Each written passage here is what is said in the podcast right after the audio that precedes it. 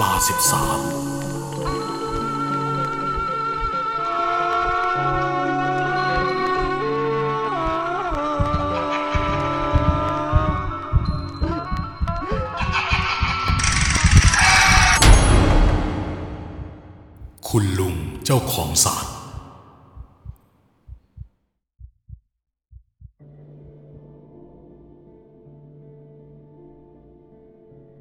เป็นเรื่องจริงของคุณตุย หัวหน้างานของผม ซึ่งเรื่องเกิดขึ้นเมื่อสมัยเด็ก ในตอนที่คุณตุย ปลีกตัวออกมาเดินเล่นจนเกิดหลงทาง และนั่นเป็นช่วงวันที่คุณตุย กลับไปเยี่ยมปู่กับย่าที่บ้านเกิด ที่หมู่บ้านแห่งหนึ่งของจังหวัดเลย แต่การจะเล่าให้ได้อัธรสคงต้องขอใช้คำที่ไม่สละสลวย และไม่เป็นทางการเหมือนอย่างที่คุณตุ้ยเล่าให้ฟัง ผมขอเริ่มต้นจากตอนที่คุณตุ้ยเรียนอยู่ชั้นปหนึ่งพ่อได้พาคุณตุ้ยคุณแม่ และพี่ชายที่โตกว่าคุณตุ้ยสามปี กลับไปเยี่ยมปู่กับย่าและญาติๆที่บ้านเกิด วันที่ไปตรงกับวันศุกร์คุณตุ้ยยังจำได้แม่นในระหว่างการนั่งรถก็เกิดไปสะดุดตากับคุณลุงคนหนึ่ง เพราะในระหว่างทางที่ไป พอเลี้ยวเข้าเส้นทางชนบทแล้ว คุณตุยบอกว่าเห็นลุงผู้ชายคนหนึ่ง แกไม่สวมเสื้อ มีเพียงผ้าขาวม้าสีแดงคลุมท่อนล่างไว้ ผมของแกสั้นงอกทั้งหัว มีหนวดเคราสีขาวโพลนลุงคนนั้นเดินอยู่ข้างทาง ปากฏตัวให้เห็นอยู่เป็นระยะ ไม่ได้คิดว่านั่นเป็นคนหรือผี และด้วยความที่ยังเด็ก ตอนนั้นคุณตุยก็เอ่ยถามทักพ่อไปว่า ลุงคนนั้นเขาเดินไวจังพ่อ ตุยเห็นเขาเดินตลอดทางเลย เมื่อพ่อได้ฟังอย่างนั้น กลับบอกว่าอย่าไปพูดถึงเขา เราอาจจะอยู่กับคนละโลก คุณตุยก็เข้าใจว่า พ่อคงหมายถึงอยู่คนละหมู่บ้านและแม่ก็เลยพยายามหาเรื่องเล่าให้ลูกชายฟัง เพราะไม่อยากให้ไปโฟกัสกับบางอย่างบนท้องถนน ที่แน่แท้อยู่แล้วว่า ไม่มีใครเห็นลุงคนนั้น เหมือนอย่างที่ตุ้ยเห็น และพอขับไปถึงบ้านปู่กับย่าก็ร่วงเวลาเข้าบ่ายหนึ่งแล้วญาติพี่น้องยืนรอต้อนรับครอบครัวคุณตุ้ยอย่างอบอุ่น คุณตุ้ยกับพี่ชายได้พากันไปนั่งกินข้าวกินขนมตามภาษาเด็กๆ แต่ด้วยความที่คุณตุ้ยรู้สึกว่าไม่สนุกกับพื้นที่ตรงนั้นแล้ว เพราะเด็กในละแวกนั้น ยังไม่พากันกลับมาจากโรงเรียนทำให้ไม่มีเด็กบ้านไหนมาชวนไปเล่น จึงรู้สึกว่าต้องนั่งหงอยเหงา คุณตุยก็เลยชวนพี่ชายไปหาอะไรเล่นที่อื่น แต่พี่ชายตอบว่า แม่คงไม่ยอมให้ไปทำให้คุณตุย เริ่มที่จะปีกตัวออกจากทุกคน เพื่อไปเดินเล่นหาอะไรทำคนเดียว พอคลาดสายตาจากผู้ใหญ่เพียงชั่วครู่ คุณตุยจำได้ว่าตอนนั้นรีบวิ่งออกจากบ้านไปแบบเนียนๆ แต่ก็ไปไหนไม่ได้ใครนะครับ เพราะว่ากลัวหลงทางก็ยังเดินแกว่งแขนไปเรื่อย บังเอิญว่ามียายเจ้าของร้านขายของชำเห็นเป็นเด็กในเมือง ไม่รู้ว่าลูกใคร มาเดินเล่นอยู่คนเดียวก็คงจะถามไว้ หนูลูกใครกำลังจะเดินไปไหนลูก คุณตุยเลยบอกว่าเป็นลูกพ่อดม และเป็นหลานของปู่สมกำลังจะไปวัดครับยาย ซึ่งยายคนนั้น ก็คงเข้าใจว่ากำลังจะไปหาพ่อแม่ที่วัด คงไม่คิดว่าเด็กจะหนีออกมาจากบ้าน เมื่อคุณตุยสาวเท้าไปอีกไม่ไกล ก็เห็นวัดจนได้ เป็นวัดหนึ่งที่ไม่ขอระบุชื่อวัด แต่อยู่ใกล้กับร้านขายของชำตรงนั้น จึงเดินหายเข้าไปในด้านหลังวัด เดินไปเรื่อยๆ จนกระทั่งมองไปเห็นในจุดที่เป็นซากรถเก่า จอดทิ้งรกร้างอยู่หลายคัน แต่ในตอนนั้นคุณตุยยืนยันว่า ไม่เห็นเป็นซากรถเก่านะครับ แต่กลับเห็นว่าเป็นรถที่จอดอยู่ คือรถที่ใช้งานตามปกติเลยนำซ้ำยังเห็นมีคนนั่งอยู่เต็มรถไปหมด แถมบางคันก็มีคนนั่งห้อยขาอยู่บนรถ พื้นที่บริเวณนั้น มีทุกเพศทุกวัย ทั้งเด็กคนแก่คนหนุ่มสาว ในตอนนั้นที่เห็นก็ดูไม่ออกเลยจริง ๆ ว่า พวกเขากำลังทำกิจกรรมอะไรกัน แต่เห็นว่านั่งคุยกัน บางก็นอนหลับอยู่บนรถ แต่บางคนหน้าตานั้น เต็มไปด้วยเลือด มีการพันผ้าพันแผลไว้ตามตัว มีแต่ตาคนหนึ่ง มีสำลีอุดจมูก และยังพยายามเล่นกับสำลีนั้น โดยการสั่งมันออกมา พอหลุดออกมา ก็ใช้เอามือขึ้นมาอุดต่ออีก แบบนี้ซ้ำไปซ้ำมา ใบหน้าของตาคนนั้นมีสีหน้าที่ผิดปกติ บหน้าของเขาม่วงคล้ำเขามองมายังคุณตุ้ยด้วยความเอ็นดู แบบยิ้มมีเลสไนและก็กวักมือเรียกให้ขึ้นมานั่งบนหลังรถกระบะ ข้างกับเขา คุณตุ้ยก็เดินตามไปอย่างว่าง่ายและพยายามจะขึ้นไปนั่ง แต่ถูกมือของลุงคนหนึ่งดึงรั้งไว้คุณตุ้ยหันไปมองก็จำได้ว่าเป็นลุงคนที่ตัวเองเห็นเดินอยู่ข้างทาง ใบหน้าที่ยิ้มให้ดูเป็นคนใจดี จำลักษณะได้ว่า นุ่งผ้าขม้าสีแดงมีลาย เป็นลุงผิวขาวเหลือง ใบหน้าเรียวยาว ผมสั้นงอกทั้งตัว มีหนวดเขารกๆสีขาว แต่ในจังหวะนั้น ตาคนนั้นที่เรียกให้ไปนั่งก็อุทานออกมาทันทีว่า ปัดโถแกอย่ามายุ่งนะข้าก็แค่อยากคุยกับหนูมัน หนู มันนั่งตรงนี้มา ตามีขนมให้ด้วยนะ คุณตุยตาลุกวาวกับขนมน้ำตาลปั้นรูปทรงต่างๆ ที่อยู่ในมือตาคนนั้น และด้วยความตื่นเต้นจึงสะบัดแขนออกจากกลุ่ม แล้ววิ่งเข้าไปหาตาคนนั้นอยังฉับไวลุงยืนนิ่งมองอยู่แบบนั้น แต่ก็ไม่ได้พูดอะไรต่อ จากนั้นตาคนที่มีสำลีอุดจมูก ก็ชวนคุณตุยไปนั่งรถเบนคุณตุยตอบตกลง รีบก้มลงกินน้ำตาลปั้นอย่างอารมณ์ดี จากนั้นก็ขึ้นไปนั่งบนเบาะข้างคนขับ โดยตาคนนั้น ได้ขับรถเล่นออกไปอย่างช้าๆ คุณตุยลาวารู้สึกว่าตัวเองเหนื่อยมาก ไม่สนุกอย่างที่คิดไว้ ทั้งที่นั่งรถอยู่แท้ๆแต่ทำไมมันเหนื่อย เหมือนกำลังวิ่งเล่นอยู่ซะเอง ตอนนั้นก็มองไปยังเส้นทางที่ตาคนนี้แก้ผ้าขับเล่น รู้สึกว่าจริง ๆ แล้ว ไม่ได้ไปไหนไกล วนรถไปมาอยู่ในวัด กับหมู่บ้านระยะทางเดิม ระหว่างนั้นก็มองเห็นผู้คนออกมาทำกิจวัตรประจำวัน มองเห็นนักเรียนกำลังเดินกลับมาจากโรงเรียน และในตอนนั้น คุณตุยก็มองเห็นพ่อแม่ และญาติพี่น้องอยู่ในอาการตกอกตกใจ ตะโกนเรียกหาคุณตุ้ยไปทั่วหมู่บ้าน และมียายร้านชำออกมาชี้ว่าคุณตุ้ยเดินไปวัด ทุกคนก็พยายามหา ตัดภาพกลับมายังที่คุณตุย ซึ่งนั่งอยู่บนรถ พอเลี้ยวกลับเข้ามาในวัด ก็เห็นพี่ชายคุณตุย กับปู่ตะโกนเรียกหาคุณตุย ตุย อยู่ไหนลูก ได้ยินปู่ไหมลูก ปู่ครับปู่ผมอยู่บนนี้ ปู่ได้ยินไหมจอดให้ผมลงทีเถอะครับ นั่นคุณปู่กับพี่ชายของผม เขาคงกำลังตามมาหาผม คุณตุยเขย่าแขนตาคนขับ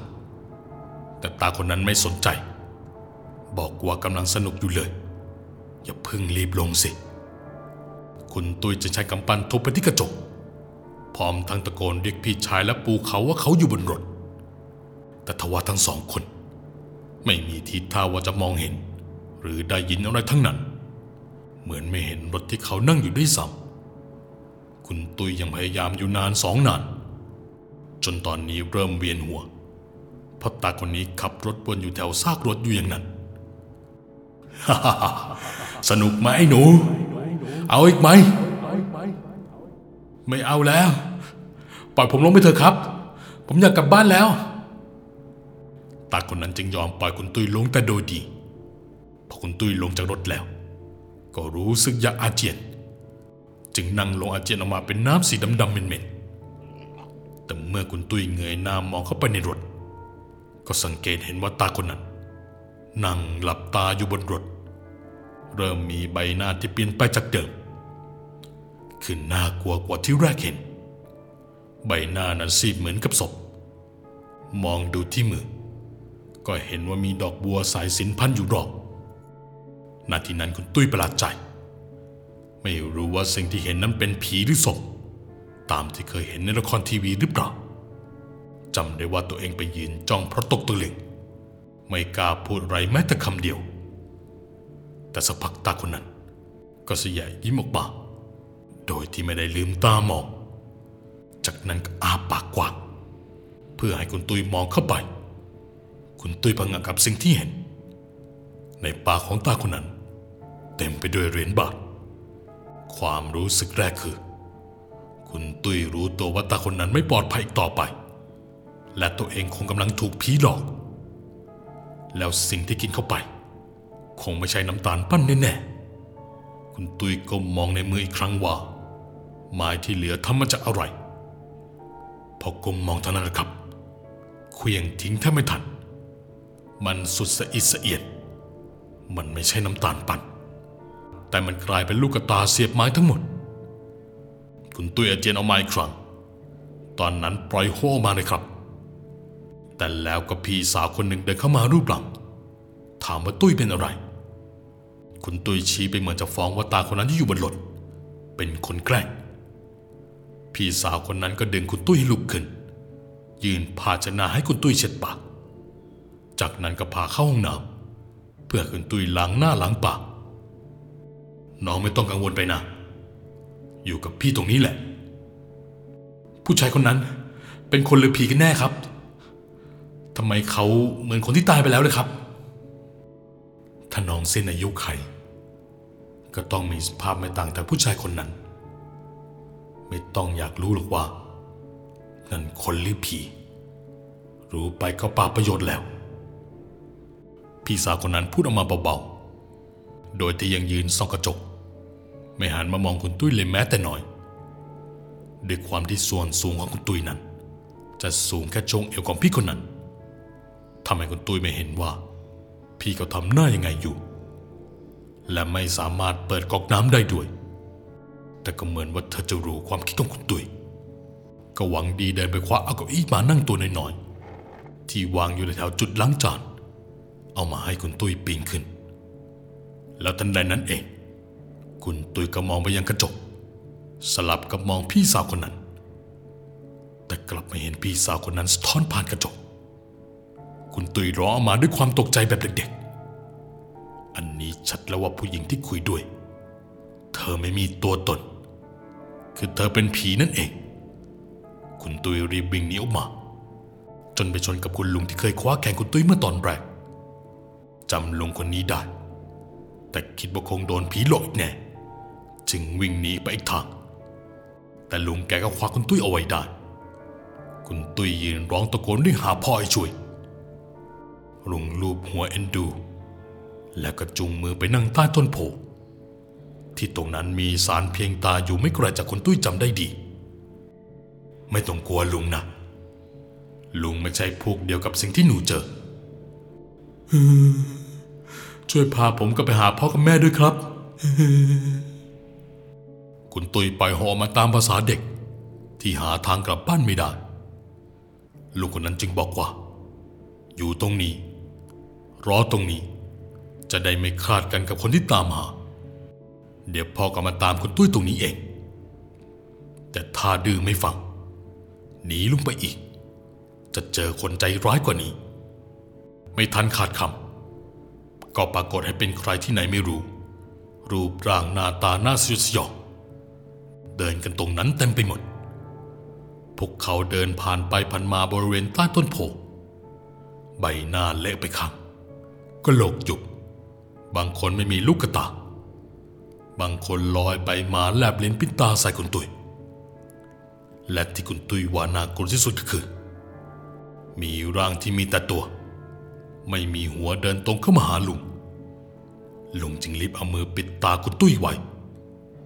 ชายไม่มีหัวถามลุงว่า ลุง เห็นหัวผมไหม ตรงนี้ไม่มีหรอก เองลองไปดูที่ซากรถของเองสิ ข้าว่าน่าจะอยู่ในนั้นแหละ รีบไปเถอะ เด็กเป็นกลัว อย่าสร้างบาป ตอนนั้นคุณตุ้ยตัวสันเทาและร้องไห้สักสะอื่น แต่ลุงคนนั้นก็ปลอบเอาไว้ตลอดเวลาไอ้หนุ่มนี้ถามหาหัวทุกวัน แต่หนูไม่ต้องกลัว เขาหายไปแล้ว หายไปแล้วแน่นะครับลุง จริงสิ ลุงไม่โกหกหรอก เดี๋ยวพ่อหนูกำลังมารับแล้ว นั่นไง เดินมาโน่นแล้ว จบประโยคนั้น เสียงพ่อก็ดังขึ้น ตุ้ยไปนั่งทำอะไรตรงนั้นลูก พ่อตามหาจนทั่วทำไมหนีออกมาอย่างนี้ คุณตุ้ยรีบวิ่งไปกอดพ่อ แล้วหันไปหาลุงที่ช่วยเขาเอาไว้ แต่ก็ไม่พบแล้วครับ คุณตุ้ยจึงได้รู้ว่า ลุงเองก็ไม่ใช่คน จึงรีบวิ่งไปดู จึงรีบวิ่งไปดูที่ศาลเพียงตา ก็เห็นเป็นรูปปั้นชายแก่ นุ่งผ้าขม้าสีแดง มีหนวดเคราสีขาว คุณตุ้ยบอกมั่นใจว่า เป็นคนเดียวกันกับลุงที่ช่วยคุณตุ้ยไว้พอจึงรีบอุ้มคุณตุ้ยกลับบ้าน แต่เมื่อต้องผ่านจุดจอดซากรถเก่า คุณตุ้ยก็เห็นว่าไม่มีรถยนใช้งานได้ปกติตามที่เห็นก่อนหน้านี้ แต่มันกลายเป็นซากรถเก่า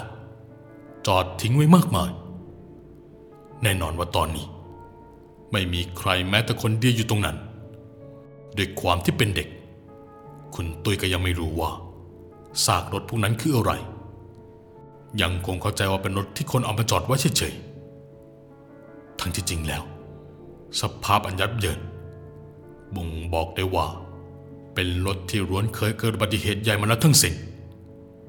วิญญาณที่เอามาปรากฏตัวให้คุณตุ้ยเห็น ก็คงจะติดตามมาจากซากรถ รวมถึงเป็นดวงวิญญาณที่ญาตินำศพมาเผาที่วัดแห่งนี้ หลังจากนั้นครอบครัว ก็พาคุณตุ้ยไปให้หลวงพ่อเรียกขวัญและรดน้ำมนกว่าที่ขวัญของคุณตุ้ยจะกลับมา ก็นานเป็นอาทิตย์อาทิตย์ แต่คุณตุ้ยกลับรู้สึกว่าดีแล้ว เพราะมันทำให้คุณตุ้ยรู้จักคิดตั้งแต่นั้นมาว่า ไม่ควรแอบหนีออกมาแบบนั้น ยิ่งเดินออกมาในบริเวณที่รับตาคนละด้วย ช่วงนั้นมีข่าวโจรลักพาตัวเด็ก ถ้าหากวันนั้นไม่ใช่ผีแต่เป็นโจร คุณตุยบอก็คงไม่มีโอกาสได้โตแน่ๆเหตุการณ์นี้ทำให้คุณตุยเลยไม่เคยลง และเมื่อไรที่ได้กลับไปเยี่ยมญาติ ก็จะไปไหว้พระที่วัดแห่งนี้ และก็ไม่ลืมที่จะนำพวงมาลัยไปไหว้ศาลเพียงตาจนต้นโพเพราะวันนั้นยังรู้สึกขอบคุณ รู้สึกว่าตัวเองยังโชคดี ที่ได้พบเจอดวงวิญญาณลุงปริศนาที่เข้ามาช่วยเอาไว้ ส่วนซากรถ ทุกวันนี้มันน้อยลงไปมากแล้วครับ คุณตุ้ยรู้มาว่า มีคนมาขนเอาไปทำอย่างอื่นแล้ว เพราะถ้าจะถามหาเจ้าของเดิม ก็คงไม่มีวันได้พบเจอแล้วนะครับ ปล่อยทิ้งไว้ก็ลกล้างศูนย์เปล่า และเรื่องราวทั้งหมด ก็จบลงเพียงเท่านี้